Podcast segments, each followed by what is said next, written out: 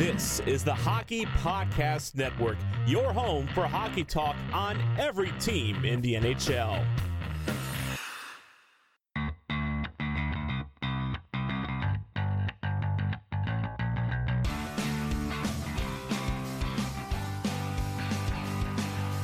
Hello, hello, and welcome to episode 56 of the Tip of the Iceberg. We are currently in week number seven of the hockey hiatus due to coronavirus.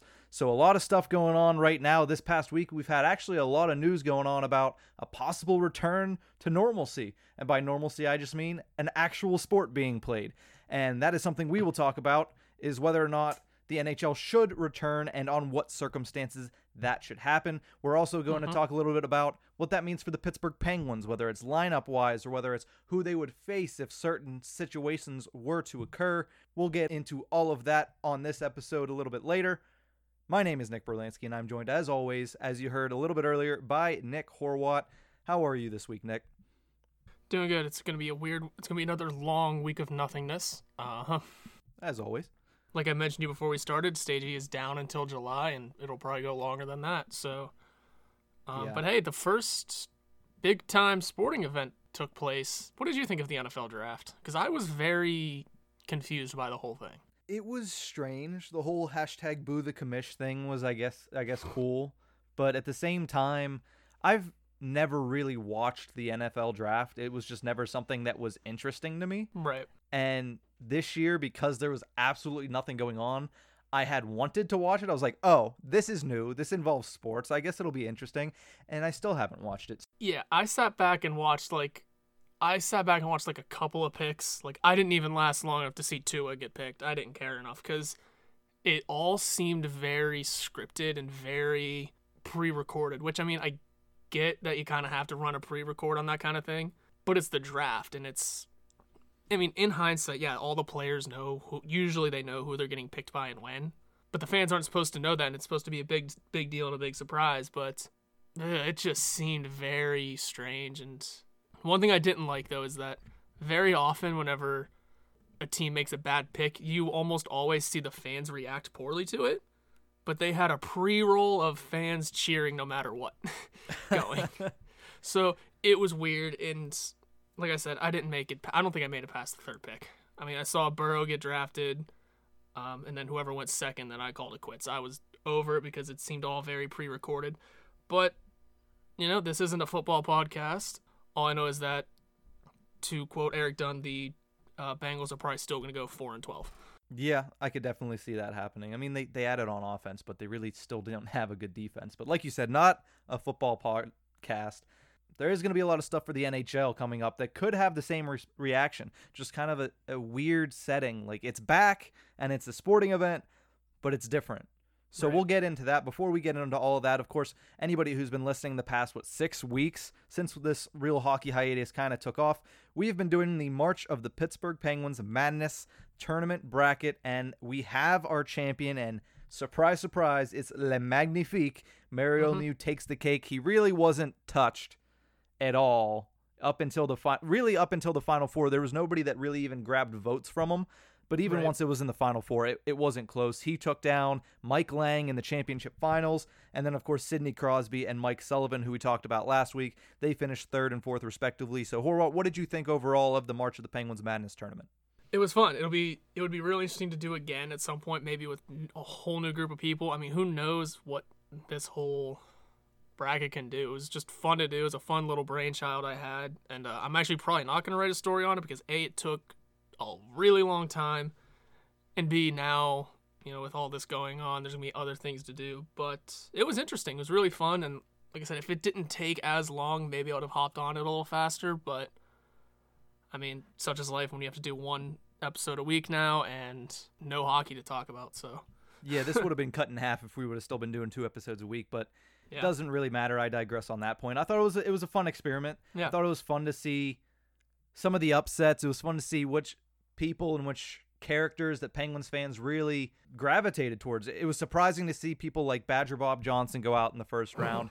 see people like uh, Iceberg went out in the first round, so maybe Mhm. people don't like Iceberg as much as people we all think, but it's it was an interesting experiment. I had fun with it. I'm not surprised with the Mario Lemieux result. I mean, I'm not sure anybody really was, but some of the earlier rounds fed us some interesting matchups and had some interesting storylines. So Yeah. I, I thought it was a good experiment overall, and it was fun. Like you said, it, it might have dragged on a little bit longer than we had hoped, but I think we did it well, and I, I think everybody really enjoyed it. And, and I thank you, like I put on on the Instagram and on the Twitter. Thank you to everybody that voted over the past six weeks. We had an unbelievable amount of fan interaction for this.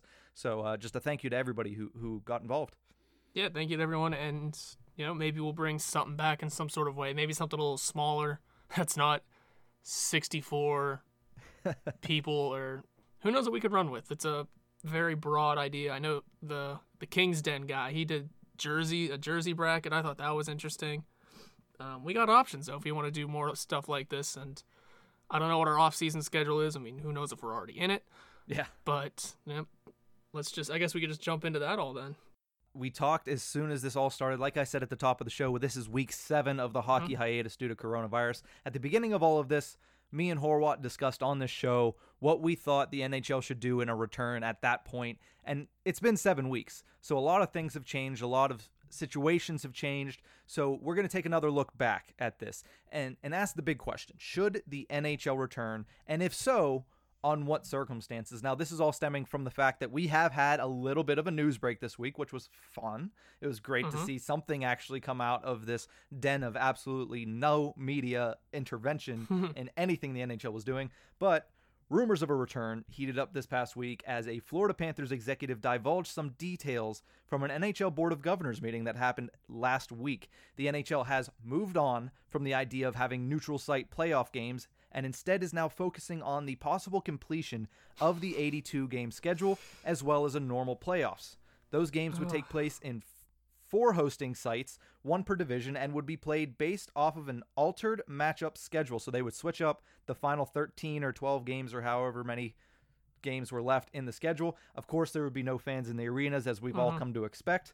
Three games per day per division would probably be able to wrap the regular season in just under three weeks, which would be good under time. And some of the cities that have been floated out there as possibilities have been Edmonton in Canada, have been Raleigh down in Carolina. I've even heard and saw Pittsburgh as a possibility. The big focus for the NHL is really just trying to recapture some of the billion dollar plus gap in revenue that this hiatus has been causing. So that's a big reason why the cap is also rumored to be staying at 81.5 million for the next probably multiple years. So with all of that that came out in the past week, it's it's the most news. I'm so excited. It is the most news we've gotten in 7 weeks about the possible restart of a season. With all of that in mind, Horwat, do you believe that the NHL should return in the 2019-20 season and what circumstances if so? So, like I mentioned, you know, a couple weeks ago, I'm in no rush to bring it back, and I'm still kind of leaning toward that, just because there's so many factors that would have to go into it. Like, you got to figure, all right, what are you gonna do? What are you gonna do with, you know, AHL call ups? Like, because they're done. They don't care. They're done. Mm-hmm. What are you gonna do with them? You got to bring guys back that have gone home overseas. Do they have to now be quarantined for two weeks? Like, do you have to call them back now so they're ready for your? I saw something that said they're trying to get workouts started May 15th. I mean, a lot of these guys, I don't know if they can get out of their country yet. Um, there's just a lot of like little details that have to go into it, and I mean, I'm sure it's all easy to figure out. You know, AHL guys, you're just gonna sit around, maybe just.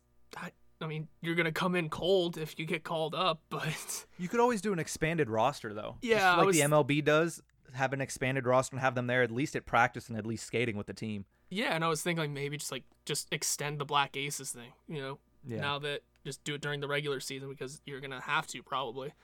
Um, but you know, another thing you got to figure is I don't know. Like this is a whole science question now. Is I don't know if when you get it, if you know, whenever you've recovered, I don't know if you, you know, I don't know the answers if you're still carrying it or if it's laying dormant or whatever. I mean, we know there have been multiple positive cases from players in the NHL. One positive case after a restart, you have to shut the whole thing down. There's no way you can't, or there's no way you can just keep playing after that. Hmm. At that point, you shut it down. You might have to shut it down even longer because now it's in your system. It's in the most physicality part, the most physically touching part of the whole thing. It's who's to say if these guys are still carrying it, if they can still spread it, and without a without a vaccine set to like hold this off from everything, you don't know what you can do really. Yeah, it's difficult. And of course, the NHL has had their players self isolating since all of this has started. And of course, some players, like you mentioned, have tested positive. And when it comes to restarting the season, there's going to be a lot of factors in play. And you're mm-hmm. 100% right. There's going to be medical professionals pretty much in every corner of every dressing room for the NHL, as there should be. And these guys will be getting tested probably more regularly than the public is. So it's going to be interesting to see. And and I personally believe they should return because here's the thing. This if they don't finish the season, which we know Gary Bettman wants to finish the season, Mhm. but if they don't finish the season, it's the first time since 1918 and at least over a century that they would not have awarded the Stanley Cup. And there's no way in my opinion that they can award the Stanley Cup without a playoffs. I know I joked about that earlier saying just hand it to the Bruins, they were the number 1 team. No. It's it's You not can't, yeah. you can't do that. You need a Stanley Cup playoffs. Right. You do need a Stanley Cup playoffs. You can't just because that's what why I mean that's not why the President's Trophy was made, but that is what the Bruins would have won. They're not going to win the Stanley Cup because the Stanley Cup in its title is awarded to the playoff champion. Mm-hmm. The President's Trophy is awarded to the regular season champion. Those are in the in the trophy's titles, so you can't just go handing it out willy nilly like that. Um, but yeah, it would be the first time, and I think it was 19 had to have been 1918. I think it was the second time it was ever going to be handed out um, under the NHL at least. Um, that, but you know, like we had discussed a long time ago, it happened during the finals, and it was a much different event, much different times, also obviously. But one thing that I took from, you know, Gary Bettman's talk with Ron MacLean that he did, Ron MacLean, I probably just butchered his name. It's a really easy name too. But one thing I took from it is he's almost certain that he, they're gonna have you know, next NHL season. Sure, I mean, yeah, we're going to have next season for sure. But he said shorter and at a different start date. So he is almost certain that that's going to happen. That next season will be shorter and starting later. And that's that's strange because the first thing that we heard out of this was Deputy Commissioner Bill Daly when he did a quick talk with the Athletic and he said the one thing that we're not willing to do is we're not willing to risk any of next season. We want a full next season. So now that Gary Bettman's changing that, I think it just shows to the severity and how much this has been- changing in just 7 weeks. That now they're like, "Okay, well, we can shorten next season because we want to get it in." That makes me at least shows me how important it is for Bettman to try to award the Stanley Cup. Yeah, and I think that makes sense that he wants to do it so bad. I mean, he wants to hold up a very good reputation as a GM, which, I mean, he's been GMing for how long now? I kind of just realized the other day that he's been doing this since at least 1994. Um, Oh, being the commissioner, you mean? yeah, Okay. he's been doing this for a while. Like he's not new to this whole thing. So he's gonna have a great reputation regardless, I think.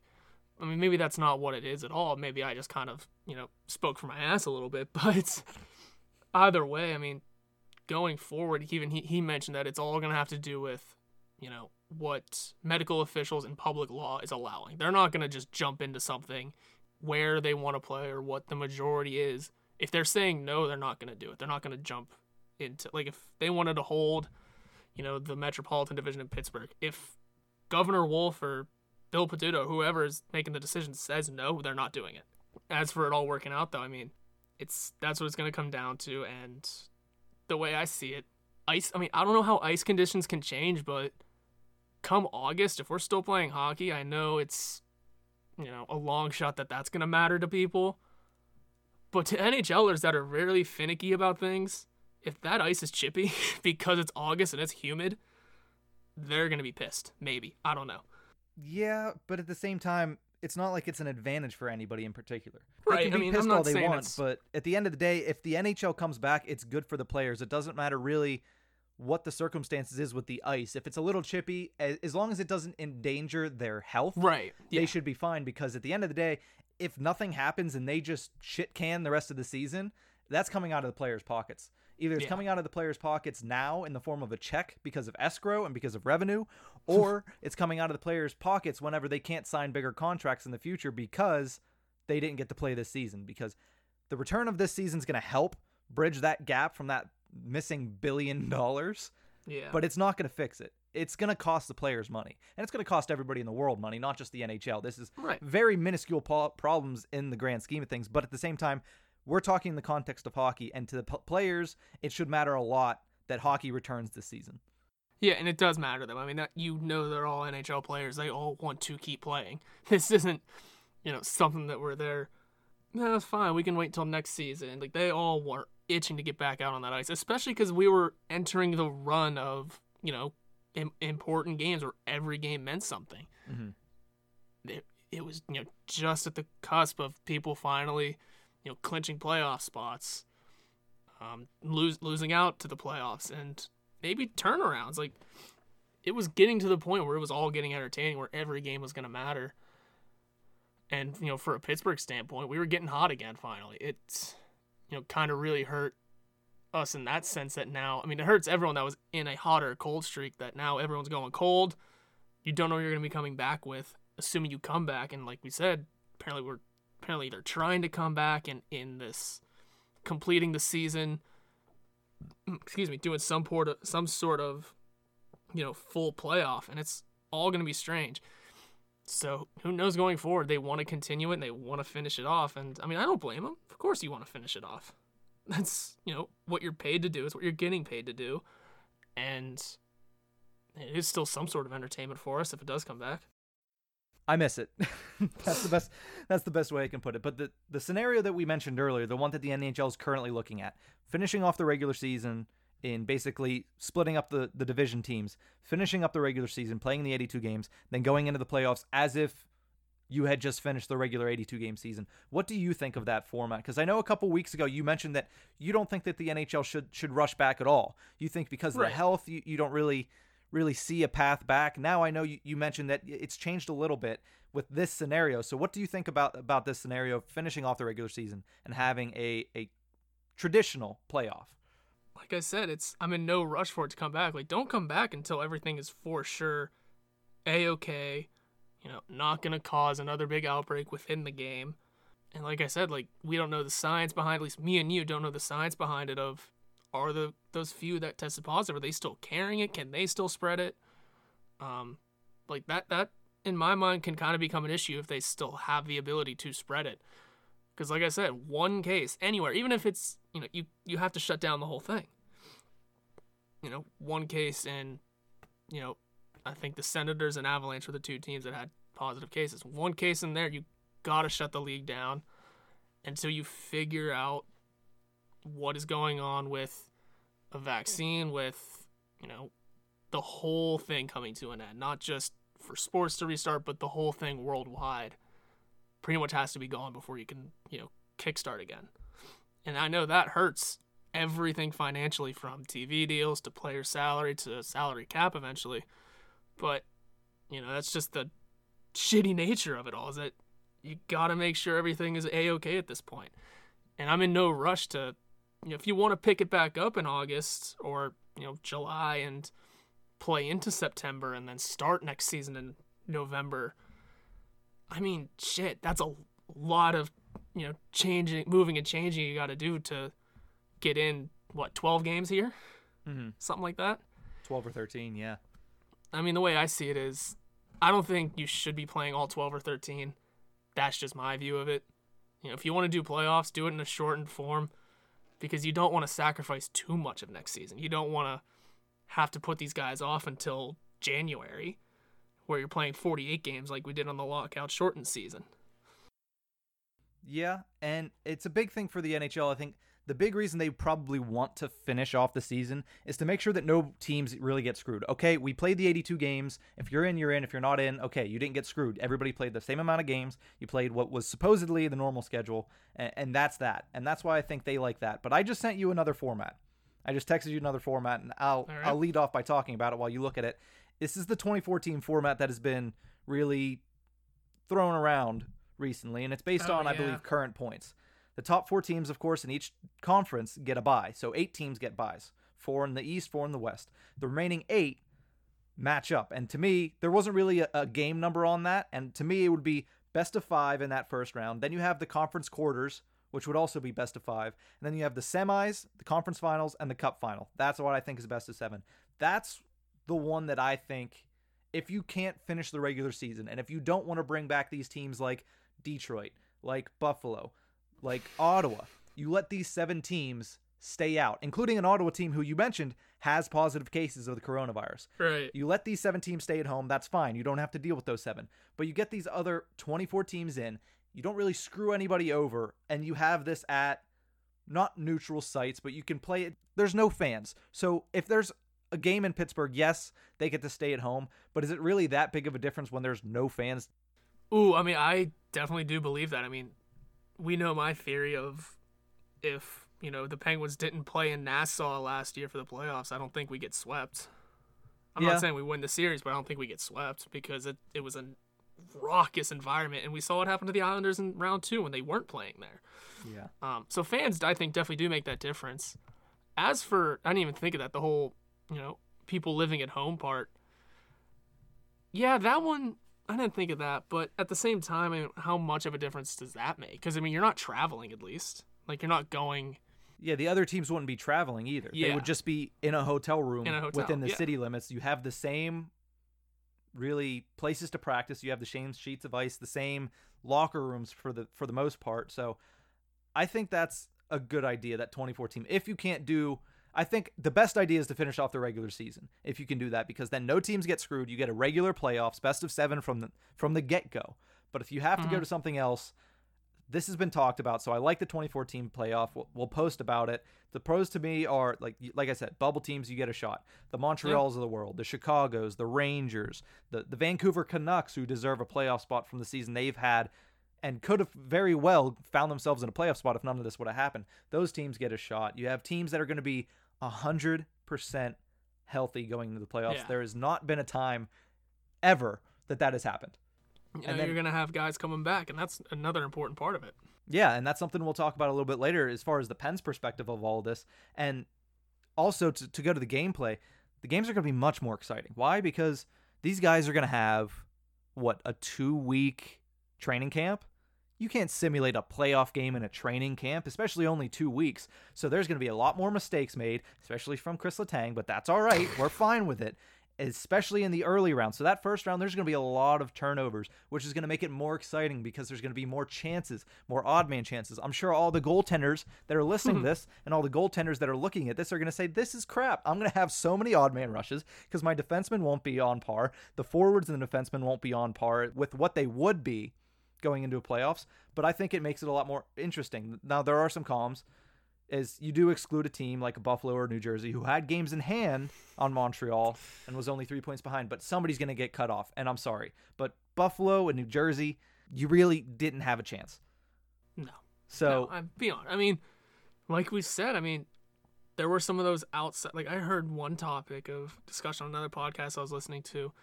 Um, if they were to somehow start it up and have every team involved in a way, or we meant we talked about that earlier. That would be just crazy. oh no, this topic, or but this topic was wild. It was, I mean, it may not have even involved every team, but how are you doing the draft now? How are you doing the draft lottery?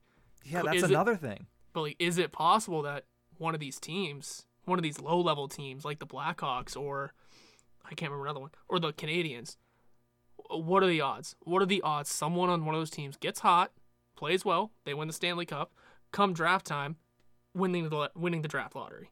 Hey, So now, so now you have a cup and a first round pick. Or you have a first cup and pick. Alexis Lafrenière. That's basically that's basically it, then it, it, congratulations to you. You did something. I mean, it's this is a situation like we said. This hasn't happened in a century. Make something freaking weird. Do something crazy. Why not? Like get some attention to your You know how much attention the NHL would get if the Stanley Cup champion then went on and had the first overall pick that is supposed to be one of the best overall picks since Connor McDavid? and it's not from like a dra- or a trade or Yeah. any sort of situation where yeah they they bought it. You got it because you sucked in the regular season enough to get a lottery pick, and then you got hot enough and get to And they- get into the postseason that was Carey extended Price because became of a this. brick wall. Yeah, exactly. We're gonna discuss the Montreal Canadiens actually specifically Yep. a little bit at length later in the show, but yeah, Carey Price can be that person. There's a reason he's getting paid that much money. That would be insane. I would probably. I don't, I don't know if I could ever consider myself somebody who would root for the Canadiens, but that would be insane. Yeah, it would be interesting. I mean, like I said, it's something that you're wanting to see the wild pandemonium take. I want it to be the Wild West out here. Yeah, I'm more or less like, hey, let's just chill. Let's just see what happens. Let's not push everything, making everything too serious. I'm okay with, you know, if you really do need to get games in, and I understand that you do for, you know, TV revenue and player revenue. I understand you got to get stuff going. Do this. I mean, I like this. It's just a matter of how much are you cutting into next season because that is my big concern at this point. Because do you really want to shorten two seasons in a row, or like Yeah. affect two seasons in a row? especially when we just had a half a season under a decade ago and then a complete lockout and still in relatively recent memory. Yeah, that's all. That all depends on when they're going to come back, though. If they come back in July, I don't think I see any problem with them getting through a playoffs. Either of the scenarios that we've mentioned here, I don't see them having a problem with getting through that and then having to shorten the, the next season. If you Right. postpone it by like a month, cancel the All Star break. There's two weeks. Cancel the All Star break and the bye weeks. There's Oh, three yeah. weeks. There's ways to do it. And I think mm-hmm. the NHL is obviously exploring all this because they want their money. They want 82 Yeah. games next season. They want fans back in the seats as early as possible because, like we said, missing 13 games cost them over a billion dollars. Yeah, see, like that's all that math I didn't know. Like I didn't know how much this actually did cost them. Oh, but d- don't give me that credit. I didn't do that math. I just saw it on an article. That's fair. I mean, it's like I said, I saw the May fifteenth workout dates on an article, and I didn't really read the whole thing, but I kind of, you know, took in the headline and the first couple paragraphs. Yeah. One more thing I wanted to wanted to ask you before we cut the break real quick here. There have been some players that have come out and said that if a team won the Stanley Cup this year, because it would be with an asterisk next to it, and they would say mm. it, it wouldn't be the same as winning the Stanley Cup. Like we wouldn't look at it the same as a normal Stanley Cup. And to me, that is complete and utter bullshit. And whoever, whichever players, and I'm not going to out whichever players they were that Yeah. said it, but the players that said that, you're just lying. You're flat out lying. If you win the Stanley Cup, you win the Stanley Cup. Yes, it's not the conventional way, quote unquote, Right. but at that point, let's put an asterisk next to the 2013 Chicago That's what I was gonna say. Yeah, 2013, we played half a season. Yeah. I mean, what what is the problem here? You played more than half a season. You played almost the entire season. There was what a, a, an eighth of a season left. Something like that. So, and yeah, if they expand the playoffs and one of these other teams, one of these eight teams that would get a chance, like the Canadiens or the or the Blackhawks, if they won that, yes, it would be kind of like, well, you guys didn't earn the right in the regular season, but at the same time, then you should have beaten them. Yeah, I mean, if, If they're able to get good, through, you should beat them. Yeah, if they're able to make it through what seems to be a maybe a harder playoff format, good on them. You'd have to win more games.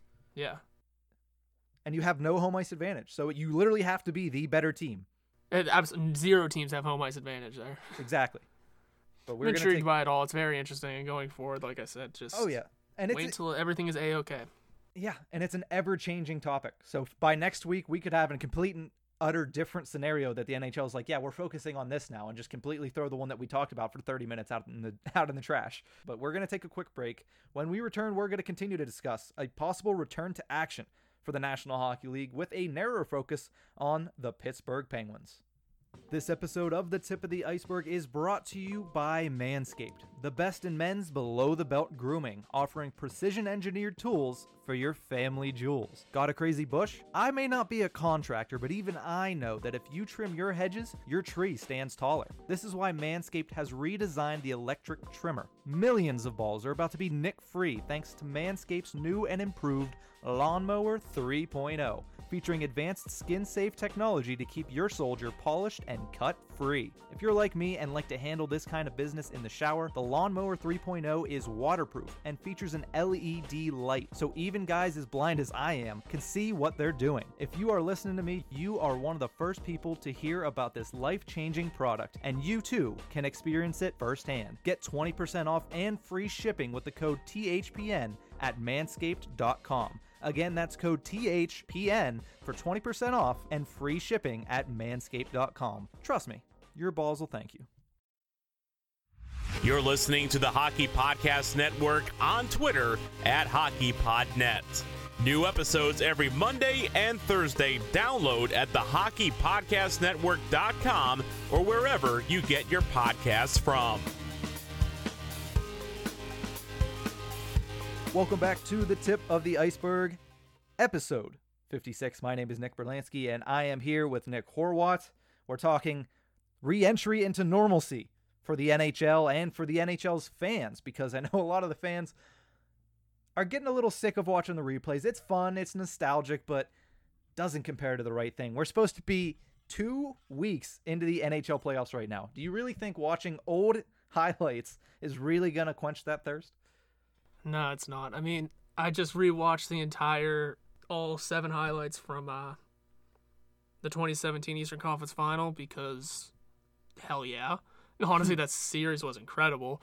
Thinking back on it, that Ottawa was good at the time, and both goalies were all three goalies because I forgot Fleury started it. Were putting up hell of a fight.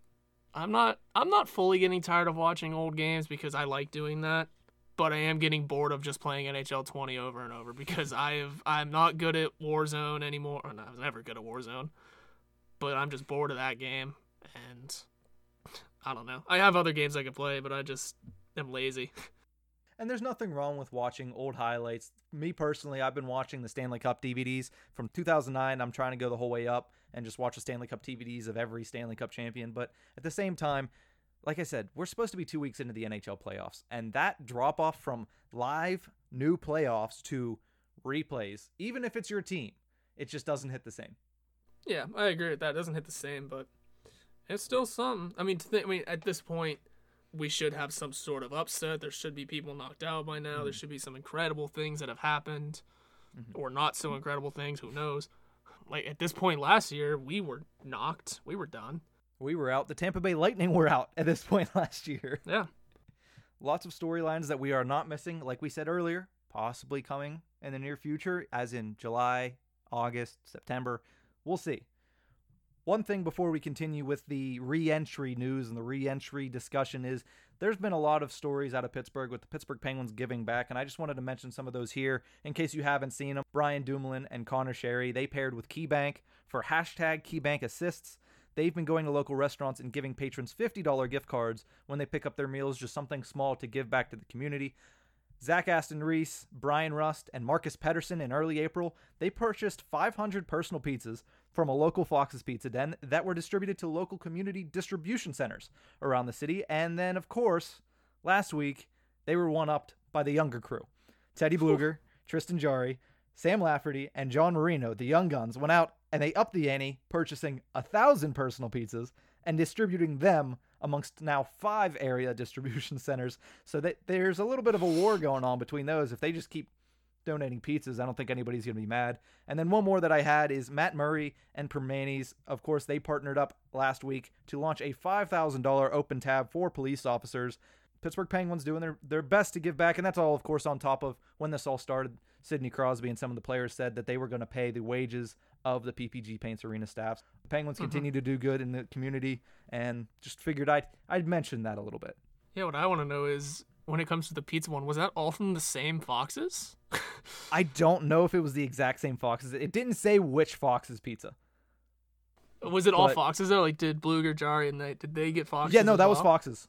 Oh, yeah, it was all you, foxes pizza. You got to go through the team sponsorship, I guess. That makes sense. But I just want to know if it was the same one. the same exact foxes. Because uh, I mean, yeah, you're doing it for a good cause, but come on, you're making fifteen hundred pizzas. There's a little part of you that is saying, "What the hell am I doing?" Yeah, I'm sure they tossed a little bit more in for yeah, the workers yeah. there. I would imagine so, at least. If the season were to reopen, whether that be with the remainder of the 82 games schedule in the playoffs or just jumping into a 2014 playoff format that we, like I said, we'll post that image of the bracket mm-hmm. online. What would the lineup look like for the Pittsburgh Penguins returning? There's a lot of questions when this comes back because Jake Guentzel should be healthy. So where do you put Jake Guentzel? Ooh, I don't know because when it comes to playing a wing, I don't know how serious guys get about playing on their correct or off wing. Like me personally, who has never played ice hockey, um, doesn't really care which side of the ice I'm on. Whenever I play deck hockey, at least like I mean, actually, I kind of prefer being on the off wing myself. But I mean, I don't know if these guys have the preference because when you consider bringing back Jake Guentzel, is he the same position as Zucker? Because could you? Usually he plays left wing. Usually he okay. plays left wing, but when Crosby was out, he played right wing for Malkin. Okay, then yeah, I mean, I, I don't see why he wouldn't at least try a Crosby, Zucker, Guentzel, and if that doesn't work out, Whew. drop Guentzel back to Malkin, and whoever Malkin's play, Rust again, and then go from there. Those are the only real lineup questions that I think matter because you're just putting that you're just plugging Zach Aston Reese back in his line, and Simone is the other hurt one, right? Yeah, I know. Simone. Simone's injured. I, for some reason, I didn't even have Simone on my healthy scratches, which obviously lends the fact that I definitely did put Simone in my in my lineup. Oh, I haven't even thought about who was hurt on our team in so long. Like, I totally, Yeah. for, I just took a shot in the dark. but I mean, do you maybe scratch him at, at this point? Like, It gets interesting when you talk about the Yeah. lineup, and and the first thing we we were talking about was Guentzel. So I, want to circle back to that before we continue, and it's it's something that I wrote about. The only thing I wrote about that I said I was going to keep writing, but I've only written one thing that I said I want to see Zucker, Crosby, and Guentzel be aligned for a long time to come. And yes, they do have the Right. contracts to do so, and Mhm. yes, it would be great. But one thing that I really failed to realize, and I was listening to Rob Rossi and Josh Yohe speak the other day, and they said, you know what? If we're making a lineup, yes, that first line of Zucker, Crosby, Guentzel would be absolutely bonkers. But there's a reason the Penguins went and got Connor Sheary back. Yeah, And especially if you rewatch those 2016 finals against the San Jose Sharks, there's a level of play that Connor Sheary has when he's playing alongside Sidney Crosby that he can only get better with somebody like Zucker or Guentzel at an extended period of time. So personally, I drop Guentzel to that second line and make it Zucker, Crosby, Sheary as a first line and Rust, Malkin, Guentzel as your Mhm. second line because that second line was one of the best first lines in hockey for a majority of this season. So now you're going to say other teams, okay, do you want to really put your best defenseman on Sidney Crosby as you've done for the what last 15 years, or do you want to put them on the Rust Malkin Guentzel line, which is going to torch your second pairing if you don't put it on there? It's Right. a matchup issue, and not to always say that Sheary yeah. is bad, would be bad on Malkin's line, but he's 10 times better on Sid's. yeah. I mean, you said watch Sheary going. You know, when it comes to playing in the playoffs, I also urge you to go back and watch Sheary's overtime goal in Game 2 Mm-hmm. against the Sharks. Dude had no idea what he was doing. I I rewatched it. I urge you to go look at it too because it's really funny. You like you know Crosby and Letang are lining up the play, and Sheary's like, I'm just gonna go somewhere. He's literally see the, the- scene from Miracle on Ice where Herb Brooks goes, "Well, you're gonna go there, you're gonna go there, you're gonna come up and sport there, and you're good." And then he skates away, and everybody's like, "I have no idea what he just said." That Yeah. was probably Sheary there. He's probably like, "Yeah, yeah, what happened?" Yeah, no, because it's it kind of looks like he doesn't know what he's doing. If you really watch him close enough, I mean, Oh, he was I- so surprised when that puck got on a stick. that puck got on his stick, and he was he didn't know what to do. He just popped it up to himself and ripped it. And he didn't even realize it went in at first. If you you every part of that play for him, he just it seemed like he was in no man's land. Yeah, that Nothing play and the him. second goal of Game One. The second goal of Game One, he had no idea it was in until the crowd reacted. Yeah, I mean, nothing against him. I mean, good on him for bringing us those wins, but like, it's funny watching him kind of not know what he's doing sometimes, but somehow being able to do it. You mentioned Zach Aston Reese when he comes back being immediately implanted on his line. So you're saying the 4th Mhm. line's Aston Reese, Blueger, Tanev, or, or third or fourth, doesn't matter. We don't need to put a number on it. But you think that's another line. Absolutely. So that lends the question who are the healthy scratches, which means what is your third line? Of the people remaining, how do you construct a third line? Who's left? Who's on this Okay, team? Do you want me to tell Uh, you my third line and then my scratches and then we'll see what you think? I'm guessing your third line's Hornqvist, Marleau, Bjugstad. Yeah, Bjugstad's on this team. He, he is on this team, but he's, He's not on healthy, that line to me. It is Marleau, Hornqvist, and McCann. Oh, Jared For me. McCann exists. Oh, I forgot. See, this is what happens with then- seven weeks without hockey. I have Evan Rodrigues, Sam Lafferty, Dom Simone, and Nick Bjugstad getting the healthy scratches on the forward side. That's first of all, that's a deep. You could you could make a third line out of those scratches. Yeah. that's pretty decent in the playoffs, or the fourth line at, at least. that is a deep scratch list. Yeah. There's a lot of decisions to be made for Mike Sullivan if the season continues. If it doesn't, it's going to be a little different because a lot of these guys are RFAs and UFAs, and Yeah. and, and for for Christ's sake, please please bring back Patty Marleau if in fact this season does not continue. Yeah. If nothing continues, those are the people you're gonna feel bad for. The ones that are calling it quits after this season. If they, I don't think he will. I don't think he will either. I think it's just a matter of like, He's he's got the legs still, and that's the big Right. thing. He still has his legs, and I would love for him to come back to Pittsburgh. Hopefully, he likes it in Pittsburgh, and hopefully, he comes back. I'd love to see him come and play, whether it's on Malkin's wing or on a third line. I I, I want to see him be part of a championship team in Pittsburgh. I'm sure Marleau feels like he kind of got robbed of this season now. Mm-hmm. I'm sure he'll come back no matter how good or bad he is. Someone will give him a contract, first of all, no matter where. Someone will probably give him a contract, whether it's here, whether it's someone else. He'll go to a contender, play fourth line minutes just to just to achieve his goal. Especially if nothing continues this season, he will most likely do that. But like I said, like I'm not talking just Marleau here. I'm talking these. I feel bad for these guys that were planning to call it quits at the end of this season, and now this is happening. We don't know what's going on in the future. Like we saw Christopher Versteeg retire. Mhm. Was he already planning it? Did he call it quits now because he doesn't think everything's going to continue? Regardless, it's a casualty from this whole thing. Yeah, I mean, what's going on with Dustin Byfuglien? He just got bought out by the Jets, or they mutually agreed to terminate the contract. Is he going to be a free agent, or is he going to be done? There's a lot of storylines like that in the NHL. That's some players that might have been their last chance this year. But Patrick Marleau is not one of those guys. He's a guy Right. that has his legs. He can still play at an elite level in this league. Maybe not elite level, but he can play at a NHL level. Absolutely. Lots of questions. Mike Sullivan has to answer them all. I'm sure we'll criticize him whenever he does. Probably something like that. Speaking of things we can criticize him about once the season returns, who starts in net for the quote unquote game one of the either playoffs or of the remainder of the season? Who is your starter? Is it Matt Murray or is it Tristan Jarry?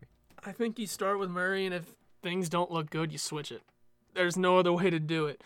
I mean, personally, if let's say we go into the playoffs and take a big fat L, I'm not gonna be totally mad. I mean, I'll, Whoa. come, I'll, I'll have the response of, oh, you know, we're coming in cold. We were just off for two months plus. Yeah, I, I'm not giving them that. I'm not giving them that because everybody's coming in cold. Nobody's been skating. Unless you're injured, Right. you're not allowed on the ice. But I mean, at the same time, I'm just thinking there's gonna be no other choice but to just pick one to start and see Mm-hmm. how it goes. Yeah. And I think that's the consensus, right? Matt Murray starting game one. I would assume so. I mean, listen, Tristan Jarry had a fantastic season.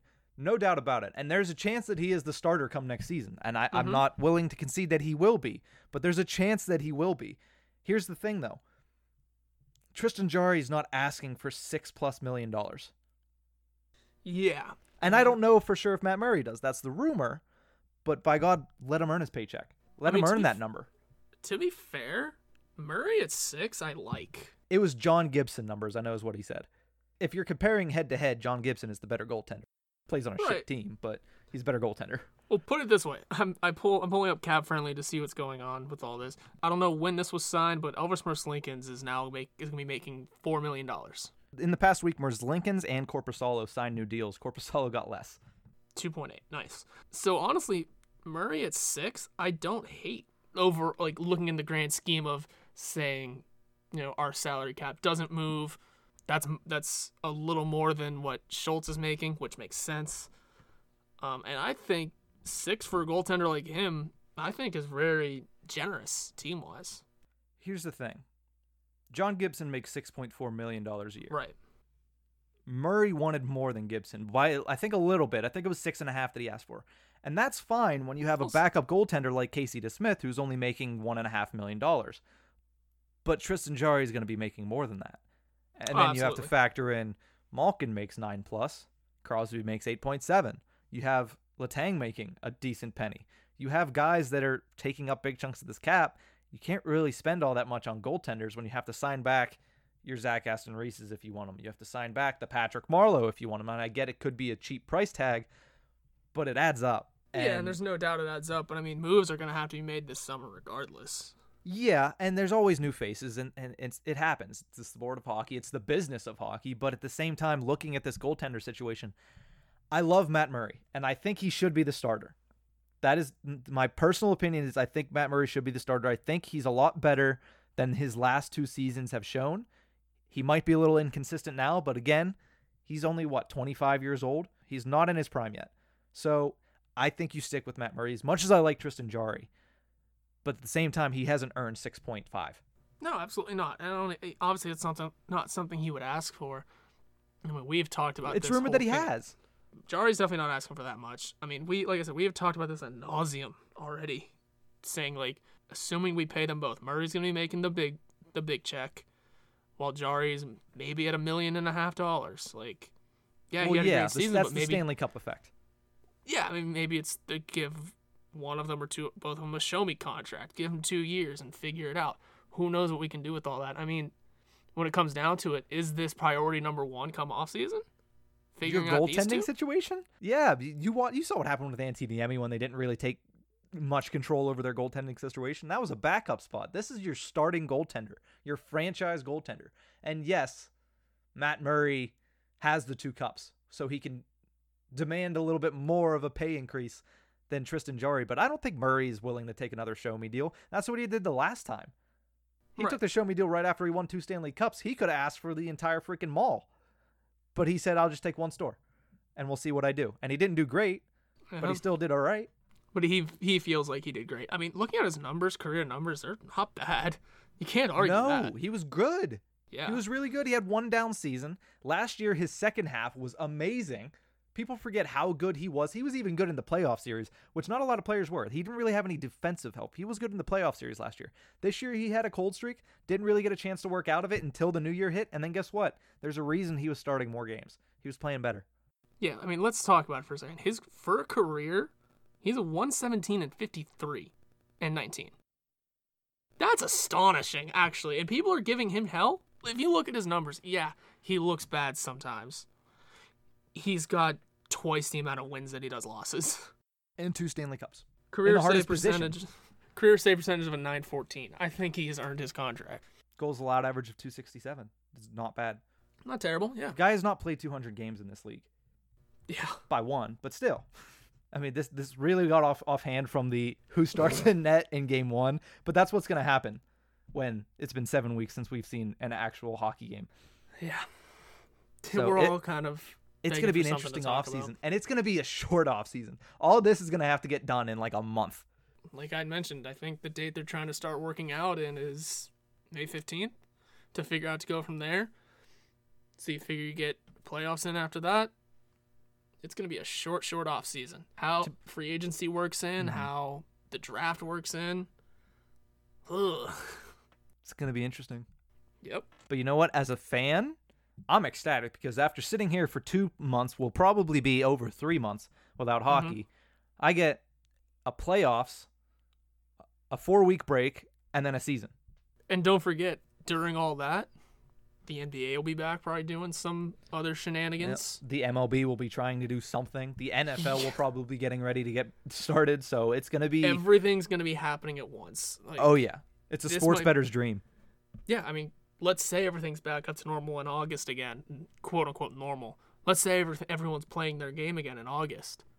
August used to just be baseball time. That's it. Nothing else was going on. Everyone else was in their off season. Everyone, it, it was either it was baseball games or golf.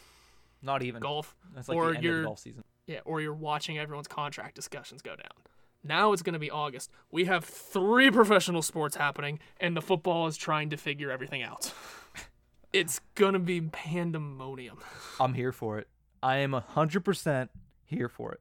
So with that, let's lean into that a little bit. We talked about the 2014 playoff earlier. If right. that were to happen, the Pittsburgh Penguins would be taking on the Montreal Canadiens. What I would imagine is a shortened series. I would assume so, yeah. So probably the worst case scenario. I don't think they would be dumb enough to try to do one game elimination in that because that's no. That's just you're leaving too much up to chance at that point. How do you, Horwat, fancy a best of three first round matchup against a Montreal Canadiens team? Oh, man, honestly, I like the chances. Unless, like, I mean, Carey Price, yeah, Carey Price can get hot. Yeah, he makes that much money for a reason. At the same time, he shouldn't be making that much money because of how he has played before. I personally think he's getting very much overpaid because he hasn't, you know, since signing the contract, at least he hasn't showed that he's deserved all that. I mean, he's been very poor at times, but at the same time, could he steal you two of three? Most likely. So I think that would be their biggest threat is whether or not Carey Price decides to show up.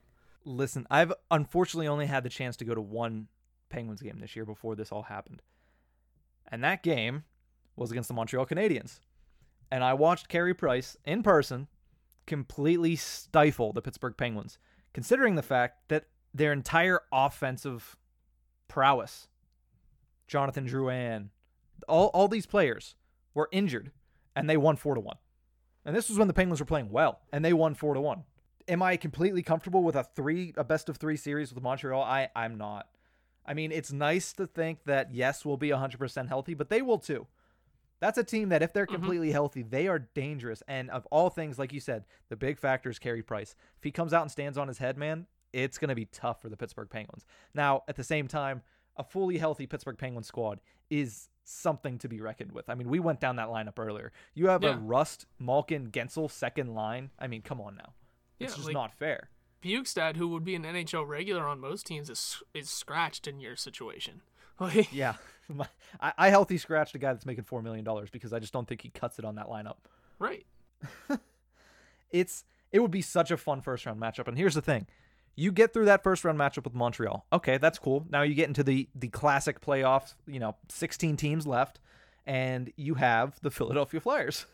Oh hell yeah, the one we were supposed to get in the first place. Yeah.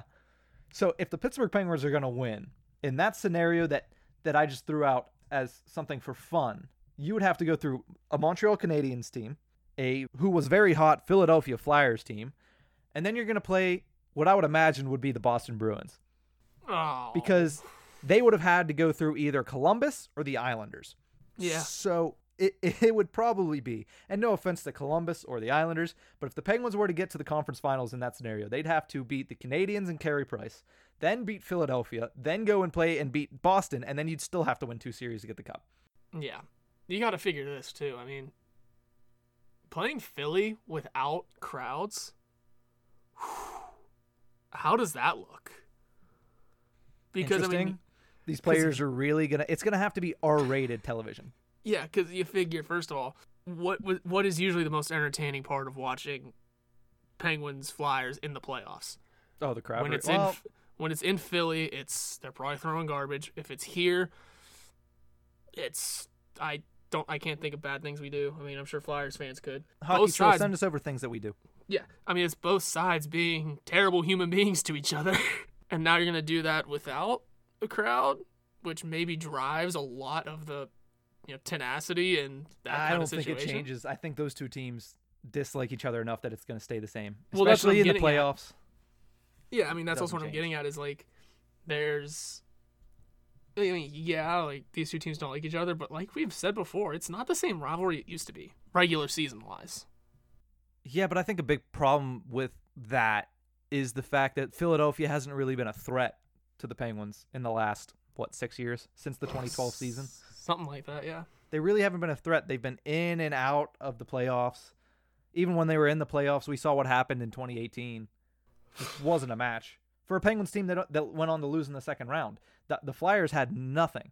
And yes, they have Carter Hart now, but I've been seeing a lot of people praising Carter Hart. This kid has done nothing in this league yet. Let's not put him on a pedestal just yet. Okay. We don't have to.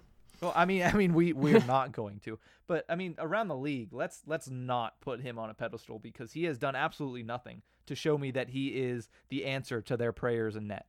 I understand where you're coming from. I mean, being 40 and 26 and 4 in your first, you know, 70 starts, you know, isn't it's not bad. That's all right.